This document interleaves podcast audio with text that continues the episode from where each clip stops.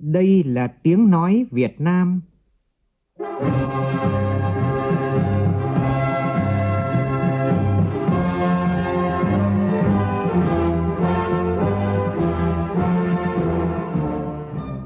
là tiếng nói Việt Nam, phát thanh từ Hà Nội, thủ đô nước Cộng hòa xã hội chủ nghĩa Việt Nam.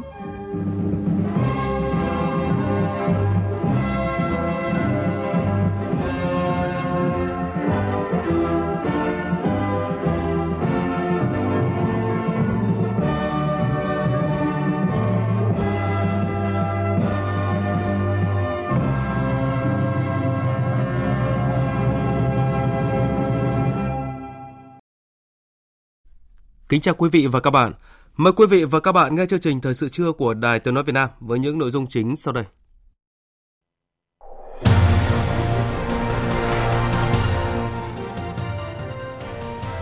Bộ trưởng Bộ Công an Tô Lâm làm việc tại Đắk Lắk về nhiệm vụ đảm bảo an ninh trật tự trên địa bàn và trao bằng khen cho người dân tham gia truy bắt đối tượng khủng bố. Tăng trưởng kinh tế 6 tháng đầu năm chỉ đạt 3,72%. Với kết quả này, để đạt được mục tiêu tăng trưởng khoảng 6,5% của cả năm là thách thức rất lớn, đòi hỏi thực hiện đồng bộ các giải pháp phù hợp và linh hoạt. Sau kỳ thi tốt nghiệp trung học phổ thông, Bộ Giáo dục và Đào tạo sẽ mở hệ thống tuyển sinh để giúp thí sinh làm quen với việc đăng ký điều chỉnh nguyện vọng xét tuyển cao đẳng đại học từ ngày 3 tháng 7 đến ngày 6 tháng 7. Hàn Quốc và Nhật Bản nhất trí nối lại thỏa thuận hoán đổi tiền tệ trị giá 10 tỷ đô la Mỹ, dấu hiệu mới nhất đánh dấu sự tan băng trong quan hệ kinh tế giữa hai bên. Các nhà khoa học Mỹ công bố phát hiện mới cho thấy sóng hấp dẫn từng được nhà khoa học Einstein dự đoán hơn một thế kỷ trước đang lan tỏa khắp vũ trụ ở tần số thấp.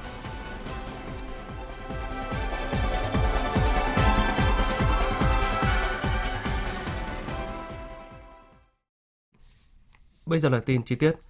Đoàn công tác của Bộ Công an do Đại tướng Tô Lâm, Ủy viên Bộ Chính trị, Bộ trưởng Bộ Công an dẫn đầu vừa có buổi làm việc với Ban Thường vụ tỉnh ủy Đắk Lắk về việc đảm bảo an ninh trật tự trên địa bàn và trao bằng khen cho người tham gia truy bắt đối tượng khủng bố. Tin của phóng viên Công Bắc thường trú khu vực Tây Nguyên. Bộ trưởng Tô Lâm khẳng định việc xảy ra tại huyện Chư Quynh, tỉnh Đắk Lắk vào rạng sáng ngày 11 tháng 6 là hành vi khủng bố, gây mất an ninh trật tự nghiêm trọng, có tổ chức, rất manh động sau khi vụ việc xảy ra, Đảng ủy Công an Trung ương, lãnh đạo Bộ Công an đã chỉ đạo các đơn vị nghiệp vụ của Bộ Công an, Công an tỉnh Đắk Lắk nhanh chóng vào cuộc truy bắt nhóm đối tượng, đồng thời cắt cử lực lượng đảm bảo an ninh trật tự, đảm bảo an toàn cho người dân. Đến nay, toàn bộ nhóm đối tượng tham gia vào vụ việc đã bị bắt giữ, tình hình an ninh trên địa bàn tỉnh Đắk Lắk đã ổn định trở lại, cuộc sống của người dân diễn ra bình thường.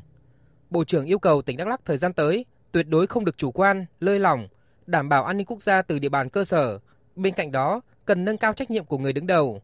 Ban Thường vụ tỉnh ủy Đắk Lắk thường xuyên phối hợp với Đảng ủy Công an Trung ương, lãnh đạo, chỉ đạo, nâng cao hiệu lực, hiệu quả quản lý nhà nước về an ninh trật tự, đấu tranh ngăn chặn kịp thời hoạt động chống phá của các thế lực thù địch, phản động, phòng ngừa, đấu tranh xử lý các loại tội phạm và bảo đảm trật tự, an toàn xã hội, xây dựng lực lượng công an tỉnh trong sạch, vững mạnh. Tối cùng ngày, Bộ trưởng Bộ Công an cùng đoàn công tác đã đến thăm cán bộ, chiến sĩ công an tỉnh Đắk Lắk và trao bằng khen của Bộ Công an cho 5 cá nhân là những người dân có thành tích xuất sắc trong phong trào bảo vệ an ninh Tổ quốc, góp phần đảm bảo an ninh trật tự tại địa phương. Đây là những cá nhân không chỉ tích cực tham gia truy bắt các đối tượng gây ra vụ mất an ninh trật tự tại địa bàn huyện Chư Quynh vào rạng sáng ngày 11 tháng 6 mà còn cung cấp giúp đỡ lực lượng công an, chính quyền địa phương truy bắt các đối tượng đang lẩn trốn. Ghi nhận những đóng góp của quần chúng nhân dân, Bộ trưởng Tô Lâm cho rằng trong cuộc đấu tranh bảo vệ an ninh trật tự, quần chúng nhân dân đóng vai trò cực kỳ quan trọng. Trong thời kỳ hội nhập, đổi mới, Đảng và Nhà nước ta tiếp tục khẳng định vai trò của nhân dân, đặc biệt coi trọng công tác vận động và phát huy vai trò làm chủ của nhân dân, coi đó là công tác trọng tâm, có tính chiến lược trong đường lối chỉ đạo thực hiện công cuộc xây dựng và bảo vệ Tổ quốc. Chú trọng chăm sóc sức khỏe người cao tuổi, đồng thời tạo điều kiện cho người cao tuổi phát huy vai trò đóng góp cho xã hội. Đây là yêu cầu của Phó Thủ tướng Trần Hồng Hà tại cuộc họp Ủy ban Quốc gia về người cao tuổi diễn ra sáng nay tại trụ sở chính phủ. Tin của phóng viên Phương Thoa. Tại cuộc họp, các thành viên Ủy ban Quốc gia về người cao tuổi kiến nghị chính phủ chỉ đạo các cơ quan xây dựng chiến lược quốc gia người cao tuổi trong tình hình mới để kịp thời ứng phó với xu hướng già hóa dân số của Việt Nam, giải quyết dứt điểm 5% số người cao tuổi, khoảng 500.000 người chưa có bảo hiểm y tế, để 100% người cao tuổi có thẻ bảo hiểm y tế. Có chính sách hỗ trợ xây dựng trung tâm nghỉ dưỡng người cao tuổi để huy động nguồn lực xã hội – đồng thời phát triển hệ thống cơ sở vật chất, dịch vụ chăm sóc sức khỏe người cao tuổi, huy động khu vực tư nhân tham gia vào cung cấp dịch vụ cho người cao tuổi. Ông Đào Ngọc Dung, Bộ trưởng Bộ Lao động Thương binh và Xã hội cho rằng Tôi thấy một vấn đề bất cập hiện nay là có lẽ phải khẩn trương điều chỉnh cái tuổi của cái hưởng bảo trợ xã hội của người cao tuổi. Hiện nay chúng ta đang quy định 80 tuổi mà trong cái đó bình quân tuổi thọ của phụ nữ hiện nay là 78, của đàn ông là 73 mà tận 80 mới được hưởng thì rất khó. Trong đó người cao tuổi chúng ta bắt đầu 60 nó bước vào rồi. Cái này thì cân nhắc. Nếu như sửa cái này ấy, bình thường ra phải sửa luật bảo hiểm à, người cao tuổi. Nhưng mà tôi đề nghị thế này, chưa cần sửa luật người cao tuổi nhưng mà đưa vào cái luật bảo hiểm xã hội cho hưởng chính sách này thì tự nhiên là mình sau mình linh sang cái chính sách này. Kết luận cuộc họp, Phó Thủ tướng Trần Hồng Hà nhấn mạnh công tác chăm lo, phát huy vai trò của người cao tuổi hiện nay cần được xem xét trong bối cảnh Việt Nam đã bước vào giai đoạn già hóa dân số. Do đó, các thành viên Ủy ban Quốc gia về người cao tuổi cần dự báo cho các giai đoạn tiếp theo, từ đó tham mưu chủ động, kịp thời cho Đảng, Nhà nước đối với công tác chăm lo người cao tuổi. Bộ Lao động Thương binh và Xã hội ra soát xây dựng cơ sở dữ liệu chính xác về người cao tuổi để triển khai các chính sách. Phó Thủ tướng Trần Hồng Hà đề nghị Năm 2023 chúng ta phải chú trọng hơn tạo điều kiện để người cao tuổi đóng góp cho xã hội. Còn bản thân người cao tuổi lúc nào người ta cũng là những cái hạt nhân, những tấm gương về tri thức, về kiến thức, mẫu mực. Thế nên là cái việc mà để tạo điều kiện rồi phải bảo vệ và chăm sóc đây là hai điểm yếu. Bảo vệ người cao tuổi luật pháp đã có, nhưng ở đâu đó vẫn có bạo hành những người cao tuổi. Vậy tôi rất mong là Bộ Lao động Thương binh Xã hội trên cơ sở những cái nhận định này công chí chỉ ra được những cái điểm mà chúng ta cần phải tập trung và ưu tiên, cần phải xác định trong thời gian sắp tới. Phó Thủ tướng Trần Hồng Hà cũng yêu cầu các thành viên ủy ban xem xét đề xuất với chính phủ rút giảm độ tuổi được hưởng chính sách bảo trợ xã hội cho người cao tuổi và bao phủ nốt 5% người cao tuổi chưa có bảo hiểm y tế. Sau gần 2 năm thi công, sáng nay Ủy ban nhân dân thành phố Hà Nội tổ chức lễ thông xe dự án đầu tư xây dựng cầu vượt chữ C tại nút giao Chùa Bộc, Phạm Ngọc Thạch, quận Đống Đa. Tin của phóng viên Đài Tiếng nói Việt Nam. Dự án cầu vượt chữ C tại nút giao Chùa Bộc, Phạm Ngọc Thạch với tổng mức đầu tư 147 tỷ đồng, được đầu tư xây dựng nhằm nâng cao năng lực giao thông tại nút giao ngã tư Chùa Bọc Phạm Ngọc Thạch Tôn Thất Tùng Đông tác giải quyết tình trạng ùn tắc giao thông trong khu vực và hình thành hạ tầng giao thông thành phố. Theo dự kiến, khi mặt đường Tôn Thất Tùng được mở rộng theo quy hoạch, sẽ xây dựng thêm nhánh cầu trên đường Tôn Thất Tùng hướng Tôn Thất Tùng Phạm Ngọc Thạch và khớp nối với nhánh Phạm Ngọc Thạch bằng cách mở rộng mặt cầu hiện có thêm 1,5 mét, tạo thành cầu vượt chữ Y hoàn chỉnh. Ông Dương Đức Tuấn, Phó Chủ tịch Ủy ban dân thành phố Hà Nội cho biết. Dự án đầu tư xây dựng cầu vượt nút giao thông đường Chùa Bộc Phạm Ngọc Thạch, quận Đống Đa là một trong những công trình giao thông trọng điểm của thành phố Hà Nội giai đoạn 2016-2020. Dự án đầu tư hoàn thành cũng đồng thời giảm tải, nâng cao năng lực thông hành cho các phương tiện trong khu vực lân cận là giải pháp hiệu quả góp phần giải quyết những vấn đề cấp bách về giao thông đô thị và hình thành hạ tầng giao thông cung của thành phố. Phóng viên Sĩ Đức đưa tin 6 tháng đầu năm nay, tăng trưởng kinh tế xã hội tỉnh Thanh Hóa tăng khá ước đạt 7,0%. Tuy nhiên, tiến độ giải ngân vốn đầu tư công chậm, hoạt động đầu tư xây dựng gặp nhiều khó khăn do vướng mắc về thể chế, về thủ tục hành chính, về giá vật liệu xây dựng. Một số dự án chậm triển khai đã nhiều năm nhưng chưa có dấu hiệu đẩy nhanh tiến độ. Tại hội nghị Ban chấp hành Đảng bộ tỉnh Thanh Hóa diễn ra sáng nay, Bí thư tỉnh ủy Đỗ Trọng Hưng nhấn mạnh nguyên nhân của những hạn chế yếu kém có trách nhiệm của đội ngũ cán bộ, lãnh đạo, người đứng đầu chưa chủ động, thiếu sáng tạo, có tâm lý né tránh, sợ sai, sợ trách nhiệm. Trách nhiệm trước hết thuộc về cá nhân người đứng đầu, tập thể ban thường vụ, ban à, chấp hành. Việc thực hiện nhiệm vụ từ nay đến cuối năm cần một tinh thần trách nhiệm cao, đoàn kết. Mỗi cá nhân tập thể cần xem xét việc của tập thể như là việc của mình. Còn tại thành phố Đà Nẵng, tổng sản phẩm trên địa bàn 6 tháng tăng 3,74% so với cùng kỳ năm trước. Quy mô nền kinh tế thành phố theo giá hiện hành ước đạt hơn 64.000 tỷ đồng, mở rộng hơn 5.000 tỷ đồng so với cùng kỳ năm ngoái. Cục Thống kê thành phố Đà Nẵng nhận định mức tăng trưởng kinh tế của thành phố không cao nhưng rất đáng ghi nhận khi tăng trưởng tại nhiều địa phương có quy mô lớn ở mức thấp. Ông Trần Văn Vũ, Cục trưởng Cục Thống kê thành phố Đà Nẵng cho biết tăng trưởng kinh tế chưa đạt như kỳ vọng và còn tiếp tục đối mặt với nhiều khó khăn và thách thức.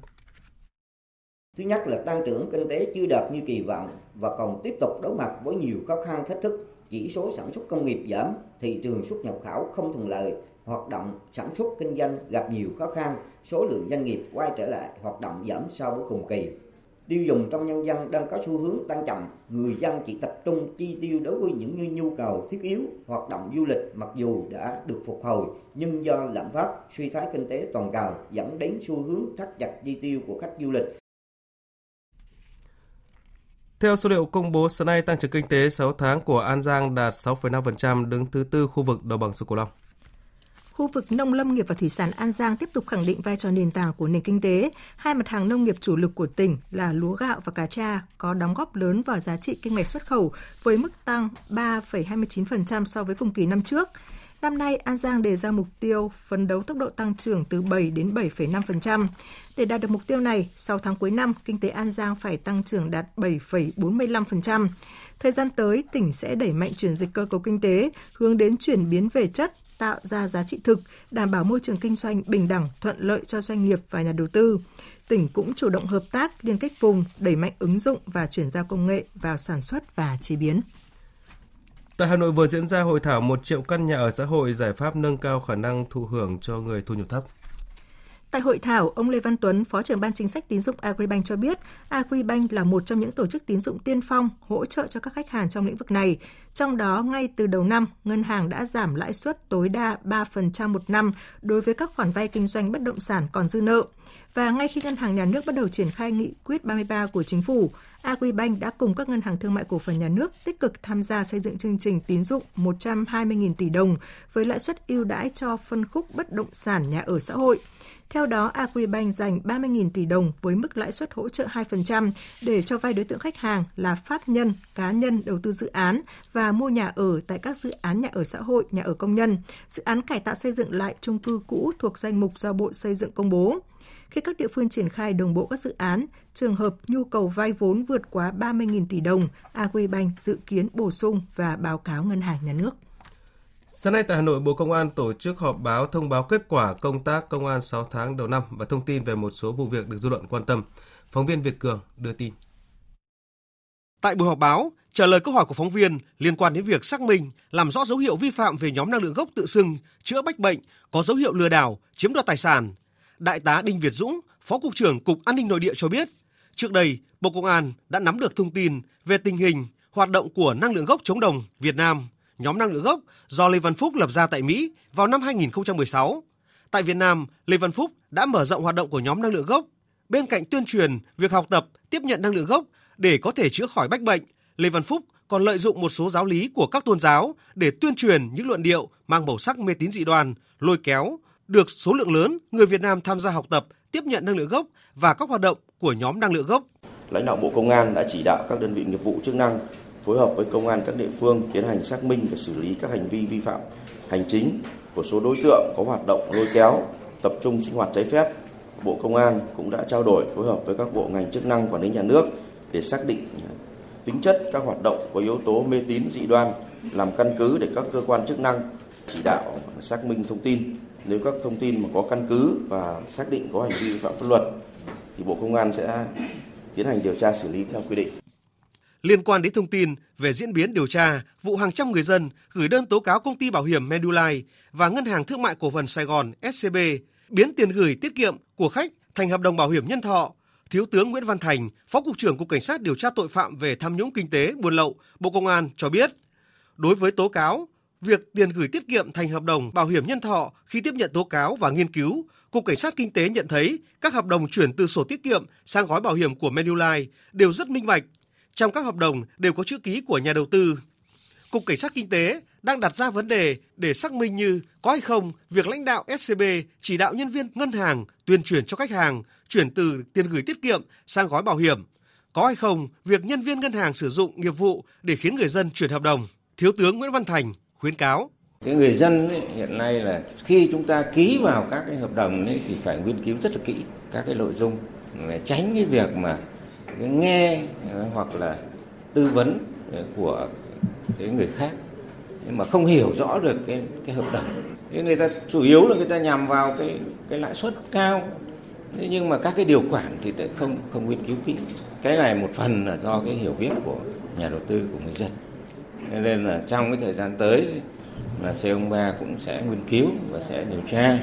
Đấy, nhưng mà trước mắt là người dân phải hết sức tỉnh táo khi mà đặt bút ký vào các cái hợp đồng như là cái bảo hiểm Maryland. Theo Cục Thuế tỉnh Đắk Lắk, thời gian gần đây, đơn vị nhận được phản ánh của một số doanh nghiệp người nộp thuế trên địa bàn tỉnh phản ánh tình trạng một số đối tượng giả danh công chức cơ quan thuế để lừa đảo người nộp thuế bằng thủ đoạn mời chào ép doanh nghiệp mua các tài liệu liên quan đến thuế. Cục Thuế tỉnh Đắk Lắk khuyến cáo các cá nhân, tổ chức kinh doanh trên địa bàn tỉnh cần đề cao cảnh giác đối với các hành vi lừa đảo tinh vi này, đồng thời chỉ đạo quán triệt đến cán bộ công chức thuế trên địa bàn tỉnh chỉ mời người nộp thuế đến làm việc thông qua giấy mời hoặc thông báo bằng văn bản về việc giải trình, bổ sung thông tin, tài liệu. Tuyệt đối không mời người nộp thuế đến làm việc, yêu cầu cung cấp thông tin thông qua điện thoại cá nhân. Cục Thuế Đắk Lắk cũng khuyến nghị khi người nộp thuế cần hỗ trợ về thông tin, có thể liên hệ qua số điện thoại đầu mối của các chi cục thuế, cục thuế để được hỗ trợ qua số điện thoại được niêm yết trên trang website của cục thuế. Không cung cấp thông tin, không tải hoặc cài đặt ứng dụng dành cho thiết bị thông minh qua các đường dẫn hoặc các hướng dẫn khác không chính thống. Thời sự VOV, nhanh, tin cậy, hấp dẫn. Tiếp theo là cụm tin y tế đáng chú ý. Theo Trung tâm Kiểm soát bệnh tật thành phố Hồ Chí Minh, trong tuần à, từ ngày 19 đến 25 tháng 6, số ca mắc tay chân miệng và sốt xuất huyết trên địa bàn tiếp tục tăng nhanh. Cụ thể tuần qua thành phố ghi nhận 779 ca bệnh tay chân miệng tăng hơn gấp đôi so với trung bình 4 tuần trước đó. Trong khi đó, số ca mắc sốt xuất huyết ghi nhận là 197 trường hợp, tăng 18% so với trung bình 4 tuần trước. Ngành y tế tiếp tục đẩy mạnh các hoạt động phòng chống dịch bệnh, đồng thời khuyến cáo người dân tích cực thực hiện các biện pháp phòng ngừa. Số ca mắc bệnh tay chân miệng trên địa bàn tỉnh Đắk Lắk cũng liên tục gia tăng thời gian qua. Đáng lo ngại là có nhiều trường hợp bệnh nhi nhập viện đều trị trong tình trạng nặng và đã có một bé tử vong. Phản ánh của phóng viên Nam Trang, thường trú khu vực Tây Nguyên. Chăm sóc con trai 3 tuổi đang điều trị bệnh tay chân miệng tại khoa hồi sức cấp cứu nhi nhi sơ sinh, bệnh viện đa khoa vùng Tây Nguyên. Chị Phan Thị Bích Thảo ở thị trấn Ia Kha, huyện Iagrai cho biết. Cháu qua đây thì ờ, với ờ, tay chân miệng độ 3 tay cháu là suy tim rồi. Nói chung là người thì tím tái rồi cứng rồi. Qua đây được bác sĩ ở bên đây thì tiện tình giúp đỡ cấp cứu kịp thời. Nói chung là con em giờ cũng qua cơn nguy kịch thấy quá nguy hiểm luôn ạ. Con em thì nó chuyển biến rất là nhanh luôn và không có biểu hiện của lỗ hạt ra tay hay ra chân gì hết. Cháu chỉ có sốt thôi và lỡ miệng. Theo báo cáo của Trung tâm Kiểm soát Bệnh tật tỉnh Đắk Lắk, từ đầu năm đến nay, toàn tỉnh ghi nhận 158 trường hợp mắc tay chân miệng, trong đó có một trường hợp tử vong. Đáng chú ý, số trẻ bị bệnh tay chân miệng chuyển nặng có dấu hiệu tăng so với các năm trước. Bác sĩ chuyên khoa 2 Hoàng Ngọc Anh Tuấn, trưởng khoa hồi sức cấp cứu nhi nhi sơ sinh cho biết, những năm trước bệnh tay chân miệng ít có ca nặng, nhưng năm nay số ca bệnh nặng tăng – Bệnh nhân chuyển độ nặng rất nhanh, diễn tiến khó lường nên các y bác sĩ tại khoa phải theo dõi sát sao sức khỏe của từng trẻ để xử trí kịp thời. Đối với cái bệnh tay chân miệng thì phải nói đến giờ này thì chúng ta cũng không có thể được chủ quan. Thì à, tôi cũng khuyến cáo rằng là ngoài những cái vấn đề là chúng ta phòng chống và các cái vấn đề về ăn uống rồi về đảm bảo vệ sinh, đảm bảo môi trường thì các à, bậc phụ huynh lưu ý rằng khi trẻ mà phát hiện có biểu hiện lở lét ở miệng, kém ăn, bỏ ăn hoặc là bệnh nhân trẻ sốt cao hoặc trên thân người của trẻ nổi những mụn nước thì bất kể những dấu hiệu nào thì chúng ta cũng nên đến cơ sở y tế gần nhất để được nhân viên y tế tư vấn để mà chúng ta có cái phương pháp để mà chúng ta điều trị chăm sóc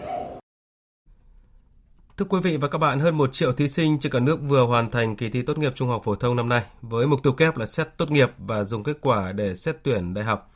Để giúp thí sinh làm quen với việc đăng ký điều chỉnh nguyện vọng xét tuyển, Bộ Giáo dục và Đào tạo sẽ mở hệ thống tuyển sinh để thí sinh tập dượt từ ngày 3 tháng 7 đến ngày 6 tháng 7. Thí sinh cũng có thể thực hành việc nộp lệ phí xét tuyển trên hệ thống. Thông tin cụ thể, phóng viên Lê Thu phỏng vấn bà Nguyễn Thu Thủy, vụ trưởng vụ giáo dục đại học. Thưa bà, sau khi mà thi xong tốt nghiệp trung học phổ thông thì à, những thí sinh có nguyện vọng đăng ký xét tuyển đại học năm nay cần phải lưu ý những cái điều gì ạ? À, vâng, trước hết thì thí sinh cần phải tìm hiểu kỹ thông tin tuyển sinh của các cơ sở đào tạo à, đã đăng tải trong đề án cũng như là quy chế tuyển sinh của nhà trường và thực hiện việc đăng ký xét tuyển theo quy định của cơ sở đào tạo. Phải đáp ứng đầy đủ các tiêu chí về điều kiện hồ sơ quy trình cũng như là thời gian dự tuyển.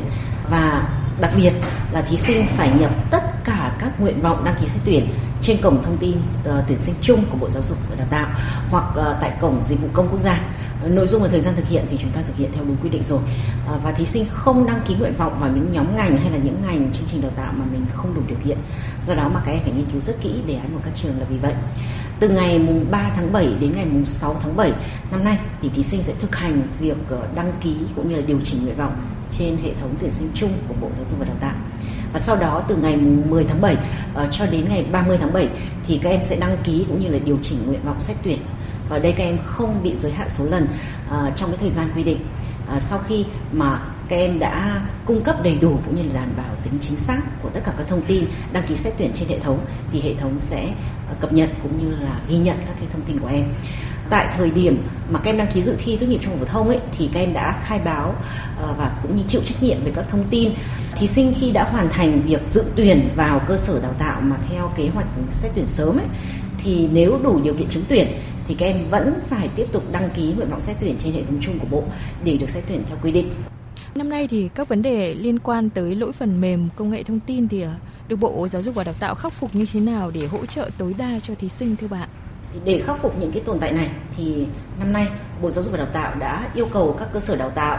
các trường ờ, trung học phổ thông tăng cường truyền thông để hạn chế những cái sai sót mà thí sinh hay gặp. Đồng thời chúng tôi cũng cập nhật về mặt kỹ thuật trên hệ thống để hỗ trợ thí sinh uh, trong việc đăng ký xét tuyển uh, tránh sai sót. Uh, thứ nhất là thí sinh chỉ cần đăng ký xét tuyển theo ngành hay là chương trình đào tạo của trường mà không cần phải lựa chọn phương thức xét tuyển hay là tổ hợp xét tuyển để hạn chế tối đa những lỗi mà thí sinh có thể chọn nhầm phương thức. Đối với các thí sinh mà đã xét tuyển sớm mà đã trúng tuyển đủ điều kiện trúng tuyển ấy, thì các cơ sở đào tạo có trách nhiệm để đưa kết quả trúng tuyển lên hệ thống để thí sinh chủ động lựa chọn cái thứ tự nguyện vọng trong khi xét tuyển. Và đối với những lỗi mà ờ, khi tham gia vào thanh toán trực tuyến, thì Bộ Giáo dục và Đào tạo sẽ chủ động để phân luồng ngay từ đầu để đảm bảo không có hiện tượng nghẽn mạng. Cũng như là ừ, chúng tôi sẽ phối hợp cùng với những cái đơn vị có liên quan để giả soát các cái kênh thanh toán, hạn chế những cái rủi ro trong quá trình thanh toán để phí xét tuyển trên cổng dịch vụ công quốc gia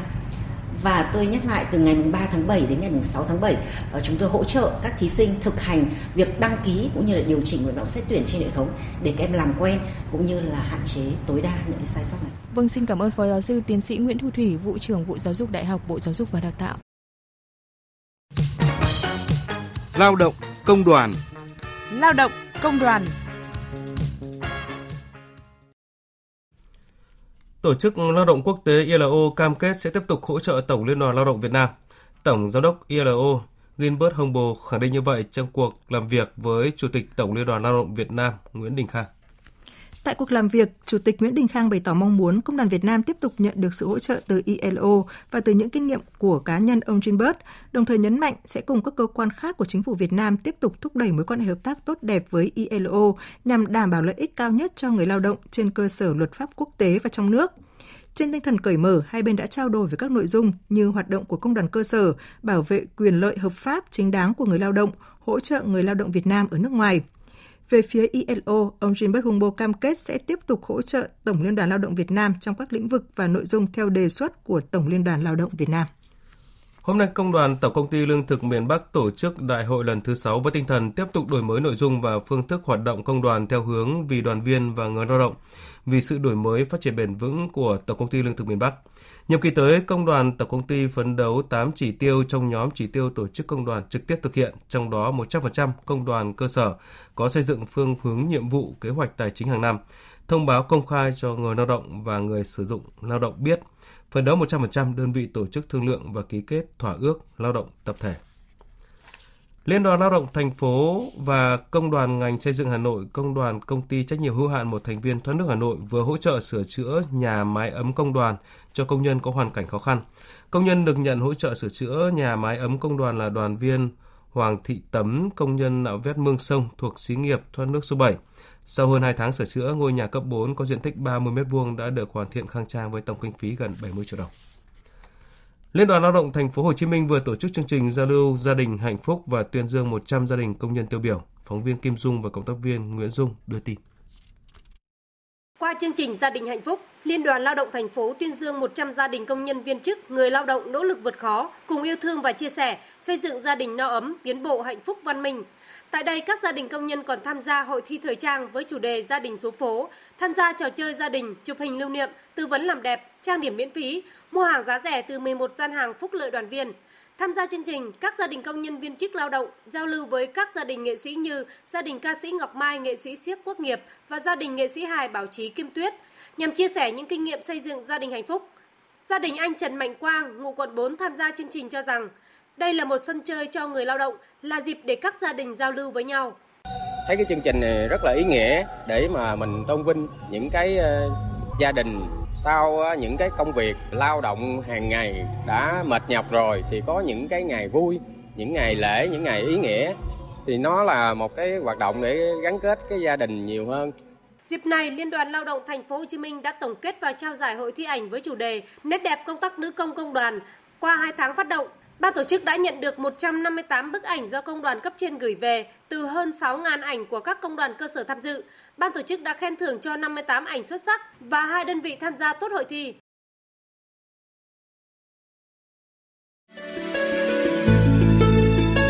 Tổng Liên đoàn Lao động Việt Nam phối hợp thực hiện.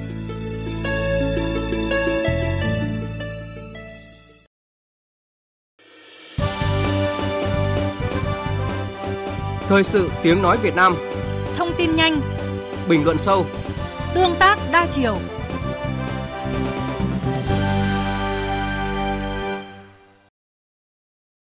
Mời quý vị và các bạn nghe tiếp chương trình Thời sự trưa.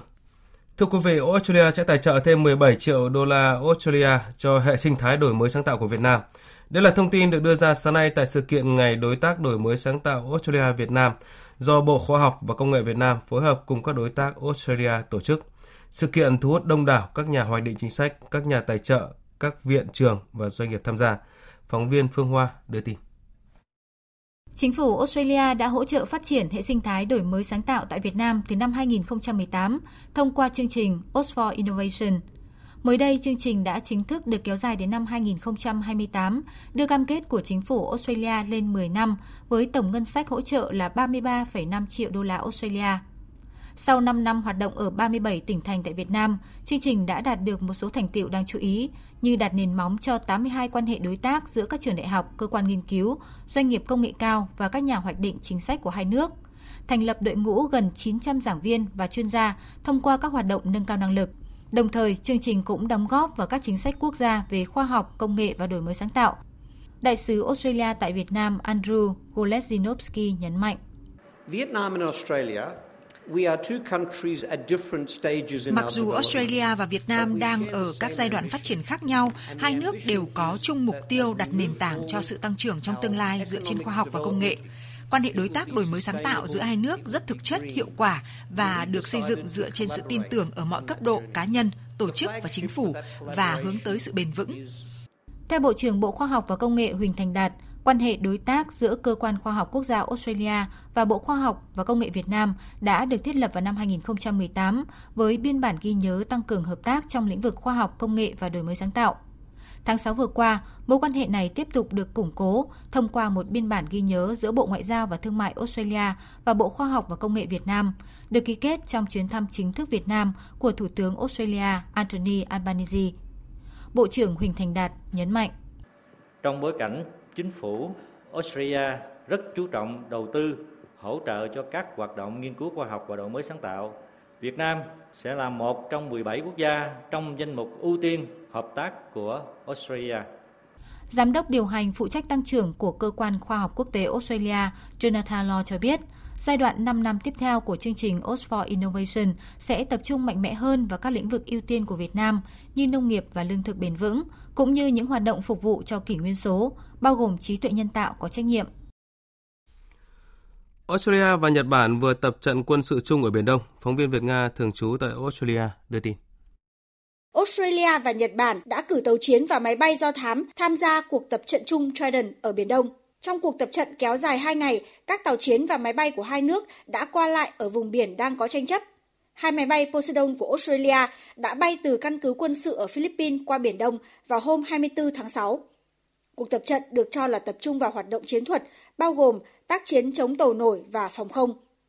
Với Nhật Bản, Australia, một đồng minh của Mỹ, là đối tác chiến lược đặc biệt trong khu vực Ấn Độ Dương-Thái Bình Dương. Hai nước không chỉ chia sẻ giá trị chung mà còn có lợi ích chiến lược trong an ninh. Lực lượng phòng vệ Nhật Bản sẽ thúc đẩy việc cải thiện hơn nữa khả năng tương tác và hiểu biết lẫn nhau với Hải quân Hoàng gia Australia, nhằm cải thiện môi trường an ninh khu vực ở Ấn Độ Dương, Thái Bình Dương.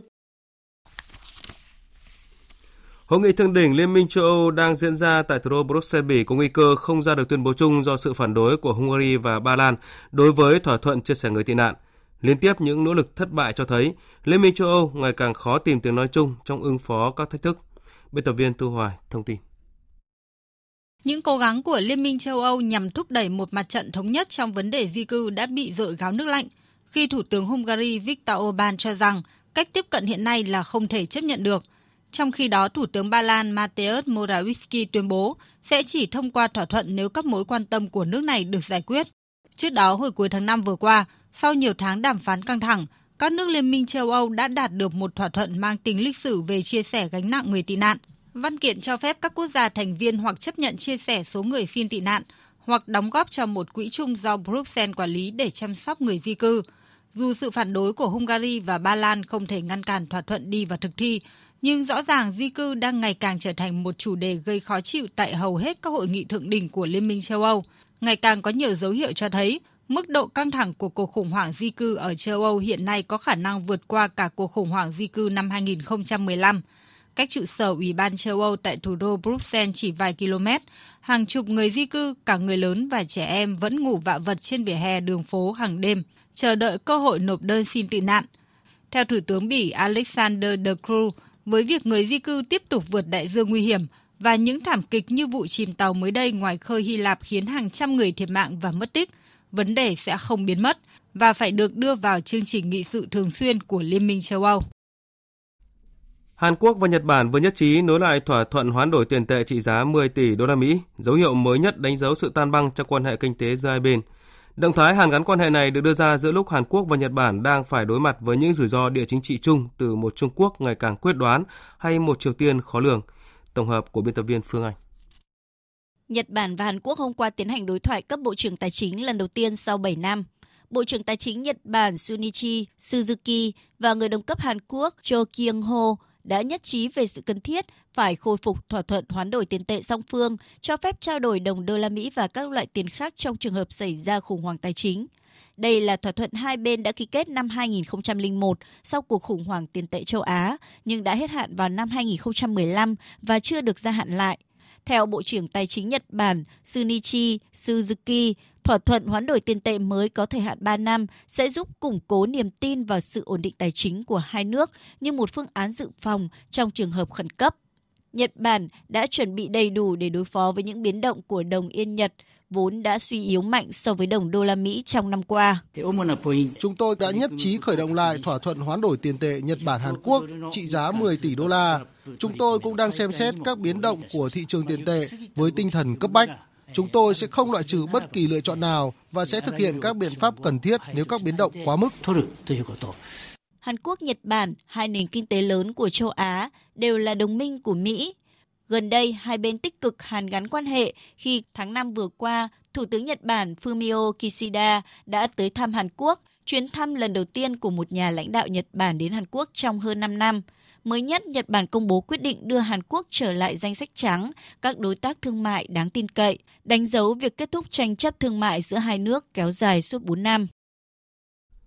Google là đại gia công nghệ mới nhất tại thung lũng Silicon chặn người dùng Canada xem tin tức trong nước trên nền tảng này sau khi luật mới có hiệu lực yêu cầu các công ty công nghệ trả tiền cho các nhà sản xuất bản tin tức. Thông báo được đưa ra sau khi nỗ lực đàm phán cuối cùng giữa Google với chính phủ Canada không thành. Dự luật C18 hay còn gọi là đạo luật tin tức trực tuyến được thông qua tuần trước. Theo luật này, các công ty công nghệ lớn phải thực hiện thỏa thuận thương mại công bằng với các tổ chức truyền thông Canada để chia sẻ tin tức cũng như thông tin trên nền tảng trực tuyến của họ. Các nhà khoa học NASA vừa công bố phát hiện mới cho thấy sóng hấp dẫn những gợn sóng trong cấu trúc không thời gian từng được nhà khoa học Albert Einstein dự đoán hơn một thế kỷ trước đang lan tỏa khắp vũ trụ ở tần số thấp. Tổng hợp của biên tập viên Hạnh Phúc.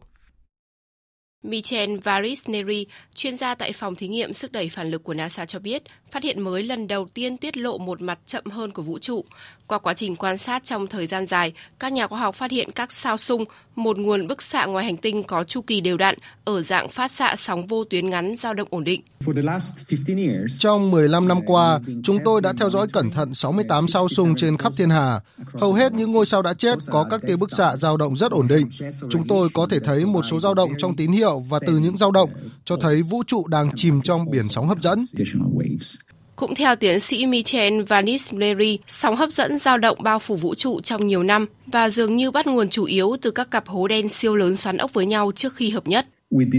Với các quan sát mới, chúng ta có thể thấy một khía cạnh chậm hơn của vũ trụ. Những hố đen siêu lớn này tạo ra các sóng dao động cứ sau 5 đến 10 năm một lần. Vì vậy, đây là một cách mới để nhìn vào vũ trụ và từ đó chúng ta có thể tìm hiểu thêm về quần thể của những hố đen này nếu chúng là hố đen,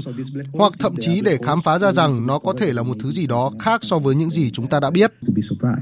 Trong vật lý học, sóng hấp dẫn là những dao động nhấp nhô bởi độ cong của cấu trúc không, thời gian thành các dạng sóng lan truyền bên ngoài từ sự thăng dáng của nguồn hấp dẫn, thay đổi theo thời gian và những sóng này mang năng lượng dưới dạng bức xạ hấp dẫn.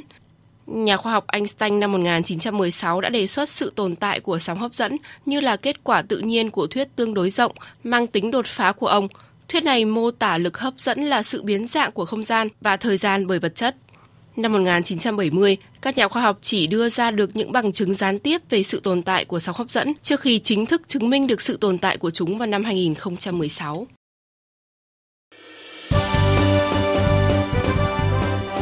Thời sự tiếng nói Việt Nam. Thông tin nhanh. Bình luận sâu. Tương tác đa chiều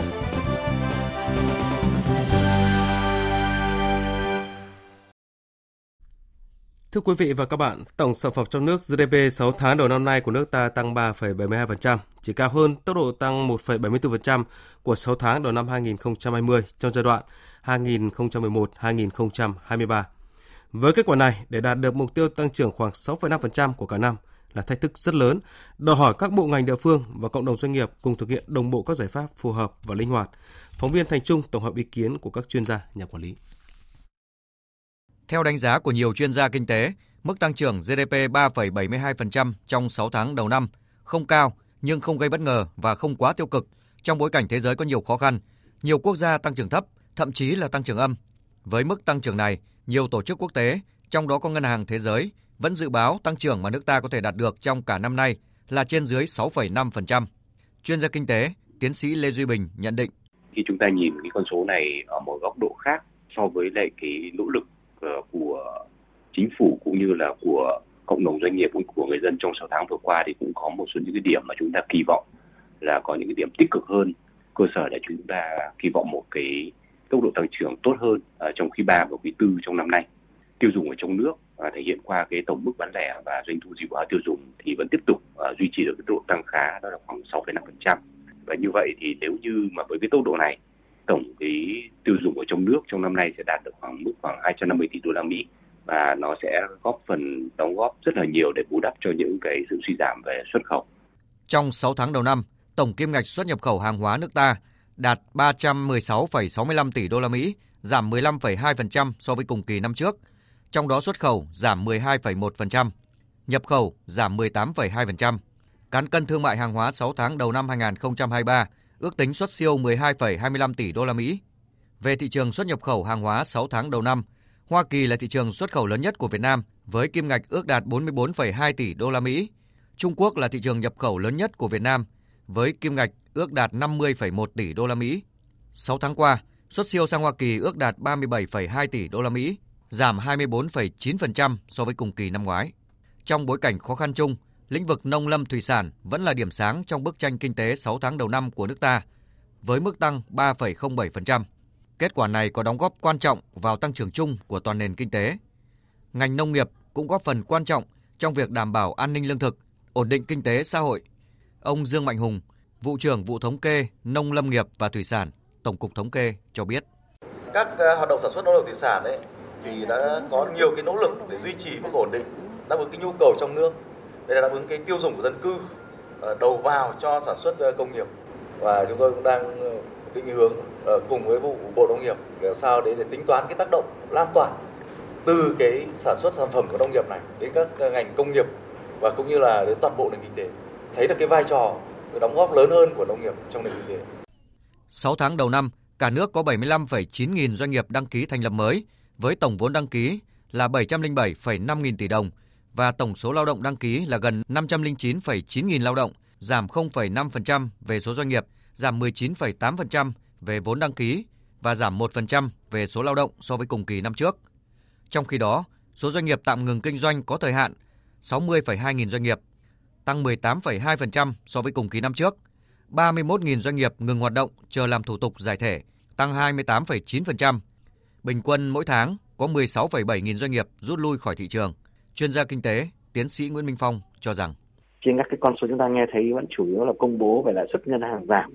từ phía lãi suất điều hành cũng như từ cái phía gọi là lãi suất huy động của các ngân hàng thương mại mà chưa có nhiều các thông báo tỉ mỉ chính xác về cái mức lãi suất giảm của các tín dụng cho vay. Mà đây mới là điều quan trọng, mới là một mục đích cao nhất và cuối cùng của việc giảm lãi suất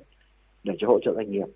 Chứ nếu lãi suất cho vay mà vẫn còn trên 10% thì chắc chắn là các doanh nghiệp sẽ không dám vay hoặc là vay là sẽ chết do phải trả nợ. Bước sang quý 3, kinh tế xã hội nước ta tiếp tục đối mặt với nhiều khó khăn thách thức.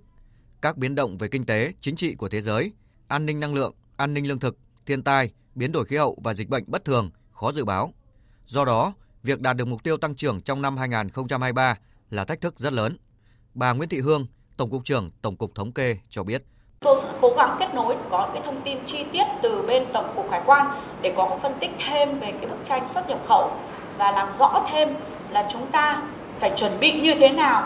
trong cái bức tranh kinh tế 6 tháng cuối năm. Trong việc là tiếp tục sẽ có những cái đà, có thể gọi là chưa thể khôi phục được ngay của một số các cái quốc gia, nhưng mà xu hướng hy vọng là sẽ tốt hơn. Và với kịch bản thì chúng tôi cũng đã chủ động xây dựng kịch bản tăng trưởng từ 5% cho đến 6,5%. 6 tháng cuối năm là từ 6% đến 7%, 8% và 9%. Đây là một cái thách thức cũng rất là khó. Mục tiêu quan trọng nhất được xác định trong những tháng cuối năm là giữ vững ổn định kinh tế vĩ mô, thực hiện chính sách tiền tệ chủ động, linh hoạt, hiệu quả, phối hợp chặt chẽ với chính sách tài khóa và những chính sách vĩ mô khác, thực hiện hiệu quả các giải pháp về tiền tệ, lãi suất nhằm hỗ trợ doanh nghiệp phục hồi và phát triển sản xuất kinh doanh. Các ngành chức năng cần theo dõi chặt chẽ diễn biến giá cả các mặt hàng thiết yếu, xây dựng các phương án đảm bảo nguồn cung, hạn chế việc tăng giá đột biến, giảm thiểu tác động của lạm phát đến đời sống nhân dân. Các bộ ngành địa phương cũng cần tập trung triển khai quyết liệt các giải pháp thúc đẩy giải ngân vốn đầu tư công, chương trình phục hồi và phát triển kinh tế xã hội, tích cực đẩy nhanh tiến độ các công trình hạ tầng giao thông trọng điểm, quan trọng quốc gia, có tính liên vùng, liên quốc gia và hạ tầng đô thị lớn, xử lý kịp thời hiệu quả các khó khăn vướng mắc về pháp lý, tập trung xử lý ngay những điểm nghẽn, nút thắt chính trong hoạt động đầu tư công. Tiếp theo chương trình là trang tin đầu tư tài chính và trang tin thể thao. Trang tin đầu tư tài chính. Các biên tập viên Thành Trung và Thu Trang kính chào quý vị và các bạn. Thưa quý vị và các bạn, sáng nay giá vàng thế giới giảm 0,82 đô la Mỹ một ounce, đang được giao dịch ở mức 1.908,87 đô la Mỹ một ounce. Trong khi đó, giá vàng trong nước lại tăng nhẹ khoảng 50.000 đồng một lượng. Giá vàng miếng SJC đang được niêm yết ở mức mua vào là 66 triệu 450.000 đồng một lượng và bán ra là 67 triệu 070.000 đồng một lượng. Giá vàng dòng thăng long của công ty Bảo Tiến Minh Châu đang được giao dịch ở mức mua vào là 55 triệu 430.000 đồng một lượng và bán ra là 56 triệu 280.000 đồng một lượng. Tỷ giá trung tâm của đồng Việt Nam với đô la Mỹ được Ngân hàng Nhà nước công bố hôm nay ở mức là 23.800 đồng một đô la, tăng mạnh 40 đồng so với hôm qua. Trong bối cảnh kinh tế thế giới gặp nhiều khó khăn, thu hút vốn đầu tư trực tiếp nước ngoài vào Việt Nam 6 tháng đầu năm vẫn đạt 13,43 tỷ đô la Mỹ, trong đó 57 quốc gia và vùng lãnh thổ có dự án đầu tư được cấp phép mới tại Việt Nam trong 6 tháng đầu năm. Singapore là nhà đầu tư lớn nhất với 1,79 tỷ đô la Mỹ. Hội môi giới bất động sản Việt Nam cho biết, nếu tình hình tiếp tục khó khăn thì có tới 23% doanh nghiệp bất động sản không thể duy trì hoạt động tới hết quý 3 và chỉ khoảng 43% doanh nghiệp trụ được hết năm nay.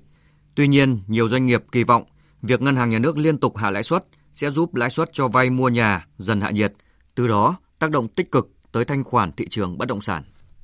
Chiều qua, Ủy ban nhân dân tỉnh Quảng Ninh đã trao giấy chứng nhận đầu tư cho tập đoàn sản xuất điện tử đa quốc gia Foxconn với hai dự án có tổng mức đầu tư hơn 246 triệu đô la Mỹ. Đáng chú ý là cả hai dự án đều được cấp giấy chứng nhận đầu tư chỉ trong 12 giờ làm việc kể từ thời điểm nhà đầu tư nộp hồ sơ tại Trung tâm Phục vụ Hành chính công của tỉnh Quảng Ninh. Về diễn biến thị trường chứng khoán, thưa quý vị và các bạn, Sáng nay, thị trường tiếp tục xu hướng giảm sau phiên VN Index mất gần 13 điểm hôm qua. Sắc đỏ lan rộng trên bảng điện tử ngay sau khi mở cửa khoảng 1 giờ. Mặc dù vậy, những nhóm trụ cột như ngân hàng, năng lượng, chứng khoán đều duy trì lượng giao dịch tích cực, giúp VN Index không bị giảm sâu mà lình xình quanh mốc 1.125 điểm. Trong rổ VN30 luôn có hơn 10 mã tăng và chỉ có một vài mã giảm nhẹ. Kết thúc phiên giao dịch, VN Index giảm 4,05 điểm, còn 1.121,34 điểm. HNX Index giảm 1,54 điểm xuống còn 225,94 điểm. Đầu tư tài chính biến cơ hội thành hiện thực. Đầu tư tài chính biến cơ hội thành hiện thực. Quý vị và các bạn thân mến, 6 tháng đầu năm, cả nước có 75.900 doanh nghiệp đăng ký thành lập mới, trong khi đó bình quân mỗi tháng có 16.700 doanh nghiệp rút lui khỏi thị trường. Mặc dù ngân hàng nhà nước đã liên tục điều chỉnh, giảm lãi suất để doanh nghiệp và người dân tăng khả năng tiếp cận vốn, nhưng tình trạng khát vốn vẫn là một trong những khó khăn lớn nhất của doanh nghiệp, nhất là doanh nghiệp nhỏ và vừa. Phản ánh của phóng viên Thành Trung. Huyện Bình Chánh, thành phố Hồ Chí Minh có hơn 27.500 doanh nghiệp đang hoạt động. 6 tháng đầu năm nay, có khoảng 1.000 doanh nghiệp tạm ngừng hoạt động do gặp khó khăn. Tại buổi tiếp xúc với chính quyền địa phương ngày hôm qua, đại diện các doanh nghiệp cho biết tình hình sản xuất kinh doanh đang gặp nhiều khó khăn, cụ thể là vốn vay, chính sách đất đai, thủ tục hành chính, nhất là vào lĩnh vực như giáo dục, du lịch sinh thái gắn với nông nghiệp. Ông Lý Minh Sơn, Chủ tịch Hội Doanh nghiệp huyện Bình Chánh cho biết. Ví dụ như lãi vay, lãi suất, ờ, bảo hiểm xã hội, giảm thuế, ờ, biên giãn ờ, nợ, chậm nộp. Chứ bây giờ á, theo luật quy định thì anh nợ bảo hiểm bao nhiêu thì sẽ gửi qua cơ quan điều tra. Nếu mà trốn thì truy tố thì ở đây có cái cách nhìn sâu hơn thấu đáo hơn. Thì ví dụ giảm 6 tháng năm thì ta nợ trong khoanh dùng đó chậm nộp nhưng đừng phạt. Từ tháng 3 đến nay ngân hàng nhà nước đã 4 lần điều chỉnh giảm lãi suất để doanh nghiệp và người dân tăng khả năng tiếp cận vốn góp phần phục hồi sản xuất kinh doanh thúc đẩy tăng trưởng kinh tế. Tuy nhiên nhiều doanh nghiệp phản ánh là rất khó tiếp cận vốn tín dụng ngân hàng. Ông Nguyễn Gia Tuấn, Chủ tịch Hội đồng Quản trị Tập đoàn Hồng Thái tại huyện Đan Phượng, Hà Nội cho rằng Chính quyền địa phương thì luôn tạo điều kiện nhưng chỉ ký được hợp đồng cho thuê đất là 5 năm một. Đấy là cái điều kiện khó mà ngân hàng không làm cái giá trị tài sản đảm bảo. Vật nuôi này chúng tôi có bò, có giá trị con vật nhưng ngân hàng cũng không đảm bảo. Đấy là nguồn đảm bảo để cho chúng tôi vay tiền. Điều đấy rất là khó.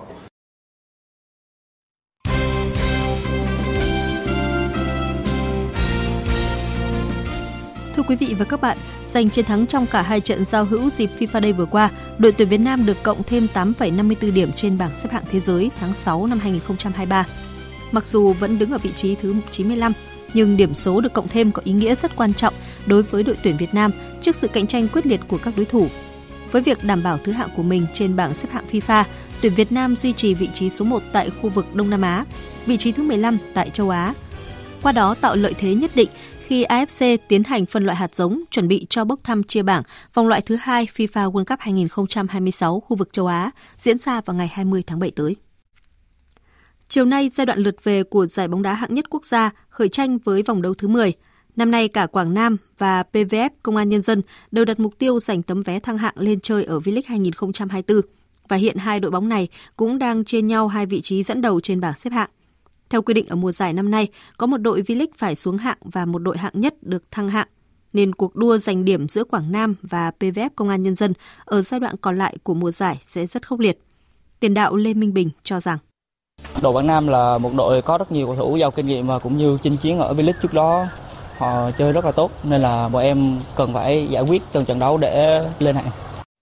Hiện nay chất lượng của các đội bóng tại giải hạng nhất quốc gia không mấy tranh lệch, vì vậy PVF Công an Nhân dân có thể sẽ gặp nhiều khó khăn trên hành trình tìm kiếm tấm vé lên chơi ở V-League 2024. Ở trận đấu bắt đầu lúc 17 giờ chiều nay, PVF Công an Nhân dân làm khách của Long An, còn vào chiều mai, Quảng Nam tiếp Bình Phước. Vòng 8 giải Futsal HD Bank vô địch quốc gia 2023 khép lại với hai cặp đấu diễn ra tại hai địa điểm, câu lạc bộ Futsal quận 8 thành phố Hồ Chí Minh và Cung Điền Kinh Mỹ Đình Hà Nội. Ở trận đấu sớm, câu lạc bộ Sahako đã đánh bại câu lạc bộ Cao Bằng với tỷ số cách biệt 4-1, tạm vươn lên vị trí thứ ba trên bảng xếp hạng. Tuy vậy, thầy trò huấn luyện viên Nguyễn Tuấn Anh không thể trụ lại được lâu bởi ở trận đấu muộn nhất của vòng 8 diễn ra lúc 19 giờ tối qua, đối thủ cạnh tranh trực tiếp với họ là Thái Sơn Bắc giành chiến thắng 3-1 trước Hà Nội, qua đó góp mặt trở lại trong top 3. Chia sẻ sau trận đấu, huấn luyện viên Victor Acosta của Thái Sơn Bắc cho biết. Oh, Trận đấu đầu tiên luôn luôn rất khó khăn. Đội Hà Nội thi đấu rất tốt. Còn bên chúng tôi phòng ngự rất lăn xả. Nhưng trong tấn công thì còn bỏ lỡ rất nhiều cơ hội.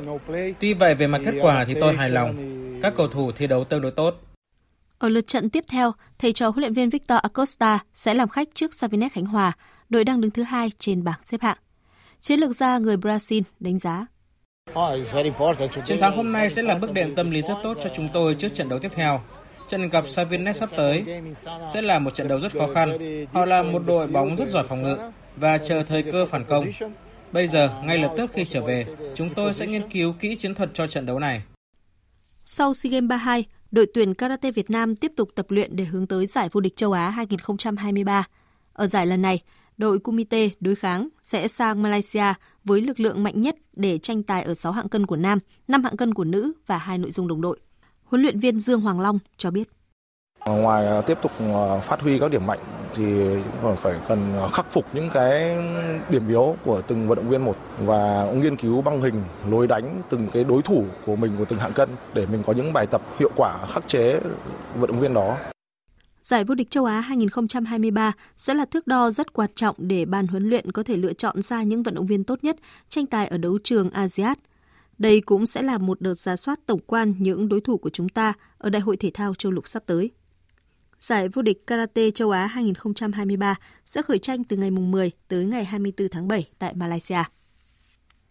Từ ngày 7 đến ngày 12 tháng 7, giải xe đạp nữ toàn quốc mở rộng An Giang Cúp Lộc Trời 2023 sẽ diễn ra với 7 chặng, tổng lộ trình 720 km qua 11 tỉnh đồng bằng sông Cửu Long và về đích tại thành phố Long Xuyên, tỉnh An Giang.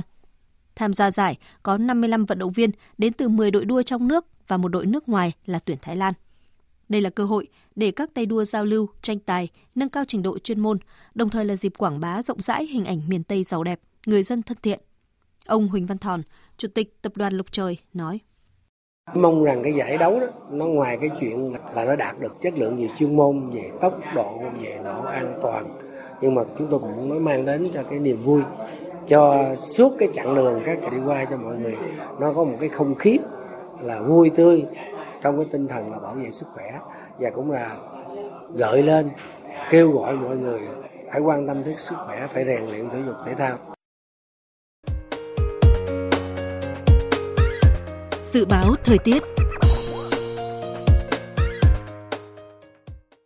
Phía Tây Bắc Bộ chiều nắng nóng có nơi nắng nóng gay gắt, chiều tối và đêm có mưa rào và rông rải rác, cục bộ có mưa vừa mưa to, gió nhẹ, nhiệt độ từ 26 đến 38 độ. Phía Đông Bắc Bộ chiều nắng nóng có nơi nắng nóng gai gắt, chiều tối và đêm có mưa rào và rông vài nơi. Riêng khu vực vùng núi đêm có mưa rào và rông rải rác, cục bộ có mưa to đến rất to, gió Đông Nam đến Nam cấp 2, cấp 3, nhiệt độ từ 27 đến 37 độ.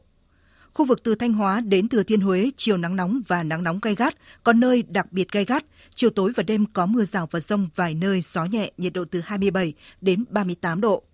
Khu vực từ Đà Nẵng đến Bình Thuận, chiều nắng có nơi nắng nóng, riêng phía Bắc có nắng nóng và nắng nóng gay gắt. Chiều tối và đêm có mưa rào và rông rải rác, gió Tây Nam cấp 2, cấp 3, nhiệt độ từ 25 đến 38 độ. Tây Nguyên có mưa rào và rông vài nơi, riêng chiều và đêm có mưa rào và rải rác có rông, cục bộ có mưa vừa, mưa to, gió Tây Nam cấp 2, cấp 3, nhiệt độ từ 21 đến 32 độ.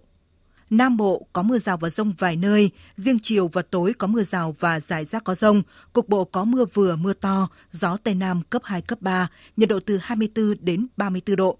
Khu vực Hà Nội chiều nắng nóng và nắng nóng gai gắt, đêm không mưa, gió đông nam đến nam cấp 2, cấp 3, nhiệt độ từ 28 đến 37 độ. Dự báo thời tiết biển, Bắc Vịnh Bắc Bộ có mưa rào vài nơi, gió đông nam đến nam cấp 4, cấp 5.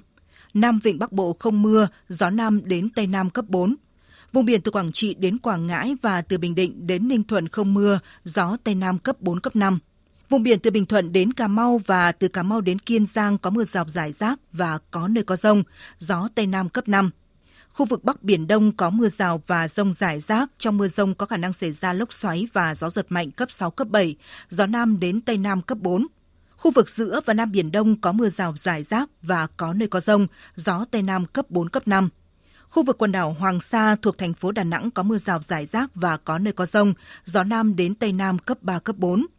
Khu vực quần đảo Trường Sa thuộc tỉnh Khánh Hòa và Vịnh Thái Lan có mưa rào và rông rải rác, gió Tây Nam cấp 4. Vừa rồi là phần tin dự báo thời tiết, bây giờ chúng tôi tóm lược những tin chính đã phát trong chương trình. Tổng sản phẩm trong nước 6 tháng đầu năm nay, nước ta tăng 3,72%, chỉ cao hơn tốc độ tăng 1,74% của 6 tháng đầu năm 2020 trong giai đoạn hơn 10 năm qua. Với kết quả này, để đạt được mục tiêu tăng trưởng khoảng 6,5% của cả năm là thách thức rất lớn. Các chuyên gia kinh tế khuyến nghị các bộ ngành địa phương và cộng đồng doanh nghiệp thực hiện đồng bộ các giải pháp phù hợp và linh hoạt. Hơn 1 triệu thí sinh trong cả nước vừa hoàn thành kỳ thi tốt nghiệp trung học phổ thông năm nay với mục tiêu kép là xét tốt nghiệp và dùng kết quả để xét tuyển đại học. Để giúp thí sinh làm quen với việc đăng ký điều chỉnh nguyện vọng xét tuyển, Bộ Giáo dục và Đào tạo sẽ mở hệ thống tuyển sinh để thí sinh tập dượt từ ngày mùng 3 tháng 7 đến ngày mùng 6 tháng 7. Hàn Quốc và Nhật Bản nhất trí nối lại thỏa thuận hoán đổi tiền tệ trị giá 10 tỷ đô la Mỹ, dấu hiệu mới nhất đánh dấu sự tan băng trong quan hệ kinh tế giữa hai nước. Động thái hàn gắn này được đưa ra giữa lúc Hàn Quốc và Nhật Bản đang phải đối mặt với những rủi ro địa chính trị chung từ một Trung Quốc ngày càng quyết đoán hay một Triều Tiên khó lường. Các nhà khoa học NASA công bố phát hiện mới cho thấy sóng hấp dẫn, những gợn sóng trong cấu trúc không thời gian từng được nhà khoa học Einstein dự đoán hơn một thế kỷ trước đang lan tỏa khắp vũ trụ ở tần số thấp. Phần tóm lược những tin chính vừa phát cũng đã kết thúc chương trình Thời sự trưa của Đài Tiếng nói Việt Nam. Chương trình do các biên tập viên Nguyễn Hằng, Thanh Trường, Hải quân biên soạn thực hiện với sự tham gia của kỹ thuật viên Thế Phi. Chịu trách nhiệm nội dung Hoàng Trung Dũng.